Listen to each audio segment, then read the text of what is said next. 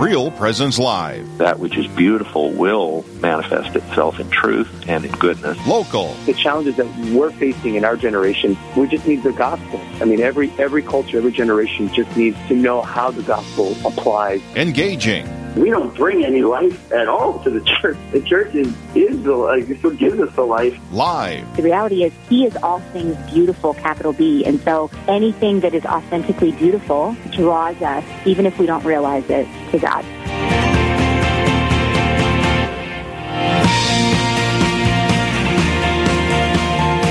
Welcome to Real Presence Live this morning. This is Roxanne Salonen, your host, coming at you from the Fargo uh, studio.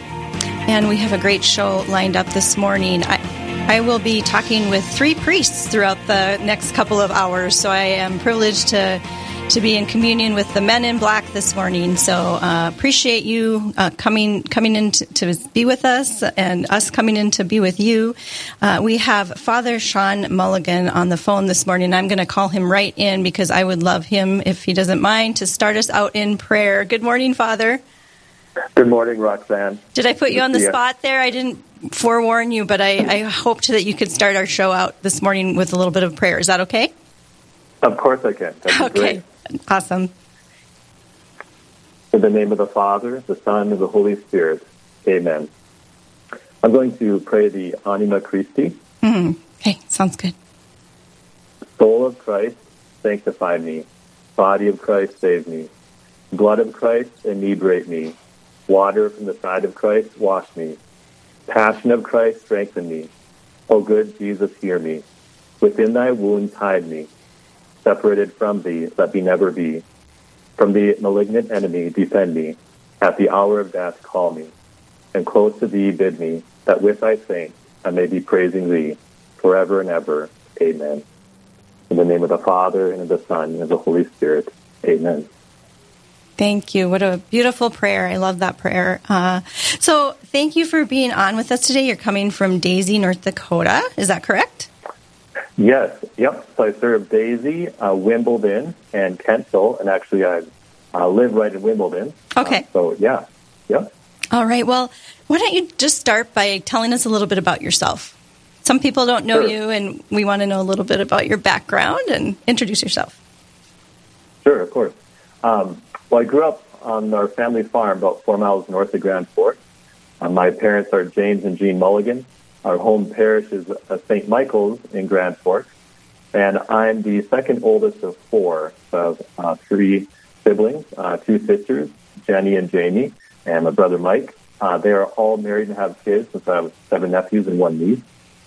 Um, my younger siblings and I, we were homeschooled all the way through, so K through 12th grade. And then I went to UND uh, from 2002 2006. And while I was there with Father Courtwright and at the Newman Center, um, I got heavily involved with the Newman Center and Focus, and um, yeah, just kind of, long story short, heard uh, Jesus call me to become a priest during that time. Um, and after college in 2006, I entered seminary for seven years, and I was ordained a priest on June 7th, 2013, and the first assigned to uh, St. James Basilica in Jamestown, along with the outlying parishes, and then um, 2016 went to Holy Spirit in Fargo, and then 2018, uh, first time as pastor out here at St. Boniface Wimbledon, St. Mary's Dazey, and St. John's Kentville. Um, yeah, so it's a little bit about uh, the history, I guess, of my life. Yeah, so you're looking at almost t- uh, 10 years as a priest now. You're right. Yeah, yep. So just kind of my ninth year anniversary. So, yeah, time flies by. Well, thank you for your saying yes. And um, why don't we uh, talk a little bit about uh, your earliest encounter with Christ? Like, what was it that you, you mentioned hearing a call? Can you explain that? That's always a, a mysterious thing for us to hear. So, can you kind of, like, in the best way possible, explain what was going on in your heart during that time and what were the influences? Sure. Um, of course, the greatest influences were my mom and dad, just um, teaching at a young, young age, just the simple, simple prayers, um, but obviously those having a profound effect on me and in my faith life. And so really, you really get to my parents and um, as early child, sacraments, um, being drawn closer to the Lord. And, you know, I, I know I've had many more encounters that uh, earlier on, but like the ones that really stand out to me were actually the first time I received the sacrament. Um, know, my first confession, incredibly nervous when you go in for the first time. And, um, but afterwards just being so full of, um, I guess, light and, and a great joy and a peace. Uh, same with First Holy Communion. And then later in high school, we had confirmations in high school at that time. I was confirmed, and it was just a great joy um, I felt on that day. Um, with the call, I, you know, those who know me would say I'm never shy, but but back in the day, I was super shy, and I was actually too nervous to uh, serve at mass. But uh, they needed an altar server when I was in tenth grade, and so I started serving then at St. Michael's, and um, I just really enjoyed it, and I enjoyed helping the priest, uh, being up there, and I was like, you know what, nobody really notices you up here. You just get to kind of help out, which is kind of cool. And during that time, some people started coming up to me at my home parish at St. Michael's, and they said, "Hey, have you ever thought about being a priest?" And it, I really hadn't until they mentioned that. Then I started thinking about it, and so I appreciate uh, the good people there at St. Mike's for um, giving me that invitation. Um, and then I kind of had like a high school girlfriend, and so I ran away from the idea of being a priest. I was like, "There's no way I'm going to do this." And um, and so I fought God for about three years. Um, and then, but as I got involved with Focus at UND, and just God kind of revealing some of the desires on my heart to spread the gospel, share the faith, and seeing these men in this Bible study being drawn closer to the Lord, um, the Lord kind of revealed some desires in my heart. I didn't quite know were there, wasn't aware of them until then. And this hunger grew within me to spread the faith. And really, actually, the, the call came as as I started going to Eucharistic adoration in college, and I really sensed in my heart Jesus calling me to be all His, uh, to belong completely to Him. And um, I still, you know, normal guy, still wanted to get married and have kids and so forth, but this, like, I really did fall in love with Christ and in the Holy Eucharist, and it was from that um, that I, I really sensed in the depths of my heart and my being that the reason God put me here, that He made me, was to be all His in this way as a priest and to serve His people. Um, that happened at UND. It was a great time there at the Newman Center. Um, and like I said, entered seminary. So, mm. one of the things that struck me when you were explaining all that was back in the earliest sacraments, and you said you felt a life, you know, and which makes sense because grace is God's life in us. So, yep. you know, but but we that's always that's not something we can like always tangibly explain um, but it's it's a beautiful aspect of, of the sacri- sacraments and it's what god wants to give us in those so uh, how would you explain your belief in the real presence of christ in the eucharist i assume just as this progression towards your vocation was was uh, you know continuing also your belief in the real presence truly. Uh, what kind of steps did did you go through? Did your soul go through in regards to that in that belief? Yes, thank you, Roxanne. Um, yeah, I guess may sound a little simple, but it really is the biggest reason that I believe in the real presence of Jesus in the Holy Eucharist is simply because the church tells me it's Jesus, and also because uh, the Bible tells me it's Jesus, as we see in John 6 and the Last Supper, 1 Corinthians 11, and so forth. Uh, Jesus saying that this is body and blood, take this and eat of it. Um, so, you know, there's many things I think, you know, we all have different struggles and gifts, and there's plenty of things that I struggle with, with doubt in, but uh, thankfully by God's grace, I've not struggled with um, the doubt of his presence in the Holy Eucharist. Um, I guess I just know that obviously Jesus doesn't lie, right? and, uh, and that um, the church, you know, won't lie in uh, these big matters of faith and, and morals. And um, that's, you know, first and foremost what I believe. And, and from that gift of faith, because it is a gift that, that God gives us, uh, from that gift of faith, um, that on the personal level, it, through adoration, especially and later in high school and then college, um, my um, it really deepened. Um, and again, like as I would go to adoration, it wasn't like huge fireworks often, but I would go to adoration for an hour, and then I would feel different um, from the time I came versus the time when I left. And oftentimes, there's a, a deep, a deeper joy, a deeper peace I had. Um, and actually, in, in college, like I was spiritually consoled, and I felt close to God. Like I was saying, I, I was falling more in love with Jesus. I was receiving His love for me, but I didn't even know that was happening. Like I was experiencing something. So I was like, oh, that was nice. and then I moved on. And it wasn't until I went to seminary and uh, these good priests, um, which I'm so grateful for, taught me about the discernment of spirits. And I was like, whoa, like that was you, Jesus, like speaking to me and reaching to me in a personal way. Um, yeah, so it's kind of uh, been my journey, I guess, a little bit um, about my journey in faith in the Holy Eucharist. Mm-hmm. Yeah, it is a it is a vibrant presence that you. It, it's hard to explain. I know when I first started going to adoration, I kind of thought, hmm, not sure. I mean, I, it wasn't that I didn't believe, but but I, I, it was a new experience for me um, in adulthood because I'd never been exposed to it before, and uh, I kind of sat with it for a while, and then pretty soon as I did it more, I didn't question it anymore. It just was this presence and this, like you said, joy, just this this warm feeling just sitting there that I don't think you could get just sitting in any room. So, um, well, we're going to talk about Corpus Christi Sunday, which is coming up. Uh, we're going to maybe we'll just introduce that really quick before our break. So, uh, what is special about it? Just give us a little little brief tease here before we go to our break. Sure. Um, well, Corpus Christi, that's Latin, corpus for body, Christi for Christ, and so it's the feast of the body of Christ.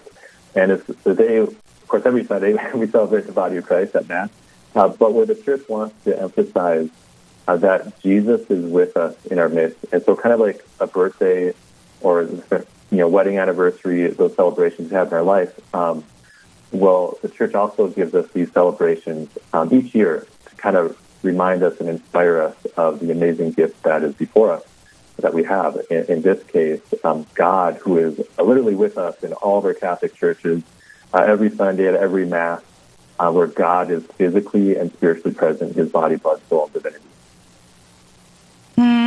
I, I, had an experience one summer. I was with a loved one who left the church, and uh, it was Corpus Christi Sunday. She she came to Mass with me, and um, I was almost like kind of a little, little, bit embarrassed that it was Corpus Christi Sunday because I knew that that would be something that, that would convict her. Not embarrassed, but just a little worried about the whole thing. But um, I, I, hope that somehow it, it reached her. Um, it is such a special thing. I, mm. I, love that you think of it as a birthday, um, like a celebration. I mean, I'm not saying you're, you're saying that's Jesus' birthday, but mm-hmm. that kind of celebration. I think we can all relate to a birthday celebration or uh, something, an anniversary. So that's that's beautiful. Um, okay, well, we're going to take a short break here, and when we come back from the other side, we will talk about a Eucharistic procession that you have coming up that is going to bring Jesus out into the world in a visible, tangible way. So stay tuned. We'll be right awesome. back with real more real presence live with Father Sean Mulligan.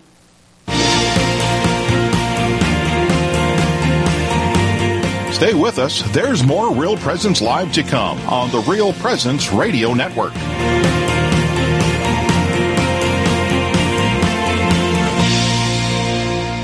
Do you know a priest who has made a difference in your life or at your parish? One who has helped you through a loss, discern an important decision, or celebrated the sacraments with you and your family? Real Presence Radio would like to know about these amazing priests. Visit our website at realpresenceradio.com slash contact to nominate your priest. And each week on Real Presence Live, we will recognize one of our priests with a dozen donuts generously donated by a local business. Help us honor our fathers by nominating your priest today. Hello, this is Mike Kidrowski, Director of Advancement for Real Presence Radio with a creative gift planning tip. Have interruptions impacted your charitable giving? If you feel like you have less to give this year, or are waiting until you get through these recent challenges, we want to let you know about some creative gift options that won't cost you a dime this year. For example, you could designate Real Presence Radio as the beneficiary of all or percentage of your IRA, or make RPR beneficiary of a percentage of your estate or specific asset. Make a bequest commitment gift this year without impacting your savings or investments.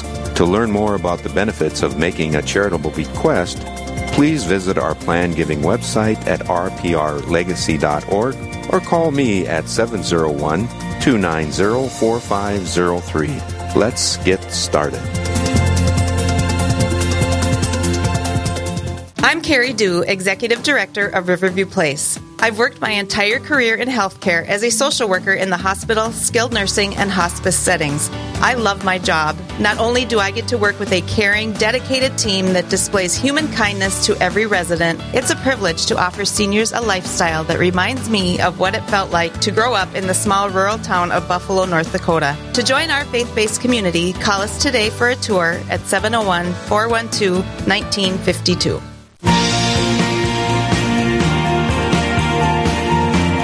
You're listening to Real Presence Live. Now, back to more inspirational and uplifting stories and a look at the extraordinary things happening in our local area. Heard right here on the RPR Network.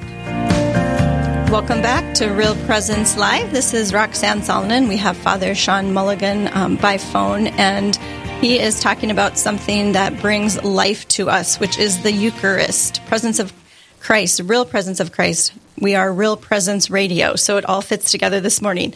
All right, welcome back, Father Sean Mulligan. And um, we want to talk a little bit about the history and the reason behind Eucharistic processions, for one thing, and then also tell us a little bit about one that you have planned coming up. And maybe some people listening have never heard of anything like this. So uh, go ahead and share a little bit about what a Eucharistic procession is and also the one that you have coming up in your neighborhood.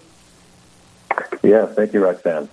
Um, well, the Feast of Corpus Christi actually started in the 13th century, and so the feast that we're going to celebrate this Sunday.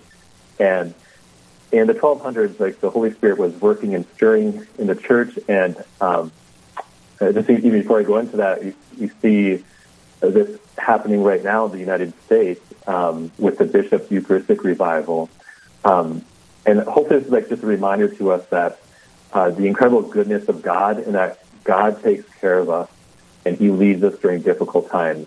He never, ever, ever abandons us. And so uh, this Corpus Christi Sunday will begin the three-year Eucharistic revival, which I'm sure many of you have heard about, and which is just awesome. You know, as the bishops gathered and got together and prayed and discerned that this is what God is asking them and asking all of us to do over these next three years.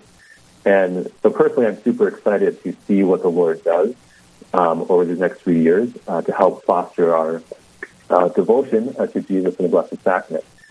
And so kind of in that same vein, um, in the 13th century, the Holy Spirit was also working. Um, and God comes, as we see in church history, often in times of crisis. And he brings out these beautiful and good things um, to support and to build up our faith.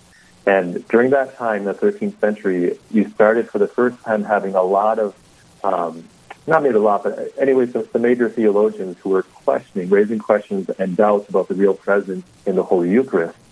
And these theologians had effect on people and, and even some priests. And so there was this German priest who was making a pilgrimage to Rome, um, perhaps uh, seeking to heal himself of of his own doubts in the real presence of Jesus in the Holy Eucharist.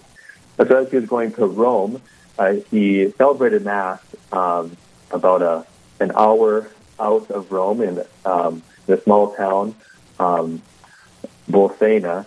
And during Mass, again, he was struggling with these doubts as he, during the consecration, as, as he was holding the host up, he saw something that he had never seen before. And here the consecrated host started to bleed and um, Christ's blood coming forth from the consecrated host started dripping down, and it fell on the corporal. The corporal is a small cloth on the altar to catch any fragments of the host. And obviously, he was so excited about this Eucharistic miracle, and again, you know, God in His mercy and goodness coming to that priest um, in his own struggles and in his own doubts.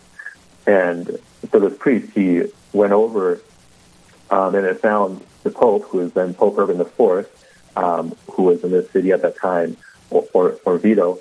And so as the priest went to the Pope, he told the Pope what happened. Uh, the Pope sent some of his leaders in the Vatican to go investigate this and to confirm that it really uh, happened, which it did.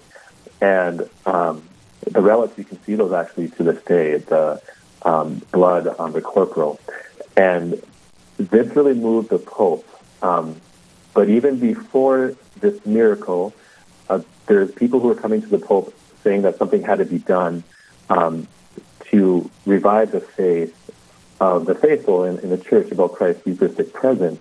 And one um, instrumental uh, person's uh, role in that was Saint Juliana, um, who actually died in 1258. Um, and so the that miracle from that priest happened in 1263. Um, so 1263. So a few years before that, Saint Juliana, who died in 1258, um, she had been receiving these visions from Jesus, and Jesus was appearing to her and telling her that the church needs to have it be dedicated to the Holy Eucharist, to the Blessed Sacrament. Uh, St. Juliana had told the Pope about this. Um, the Pope wasn't quite sure, should I do this or not? Um, and then a few years later, you have this priest coming to Rome, this German priest, this Eucharistic miracle happens uh, in 1263. And then finally in 1264, uh, Pope Urban IV, he instituted the feast day that we have today, known as Corpus Christi. And as he did this, he also commissioned a great saint during that time, St. Thomas Aquinas, uh, to write some beautiful prayers and hymns associated with Corpus Christi. And these are hymns and prayers that we sing to this day, and you might recognize them at adoration, the O Salutaris and the Tantum Ergo. And of course, from this, to help um, people grow in their faith and, and, love of Christ and the Blessed Sacrament, um, grew the tradition of the Eucharistic procession, um, which will be happening in a number of churches um, throughout our diocese and, and really throughout the world um, on Corpus Christi Sunday um, or on Corpus Christi Thursday, as a, uh, as feast celebrated um, other times on that day throughout the world.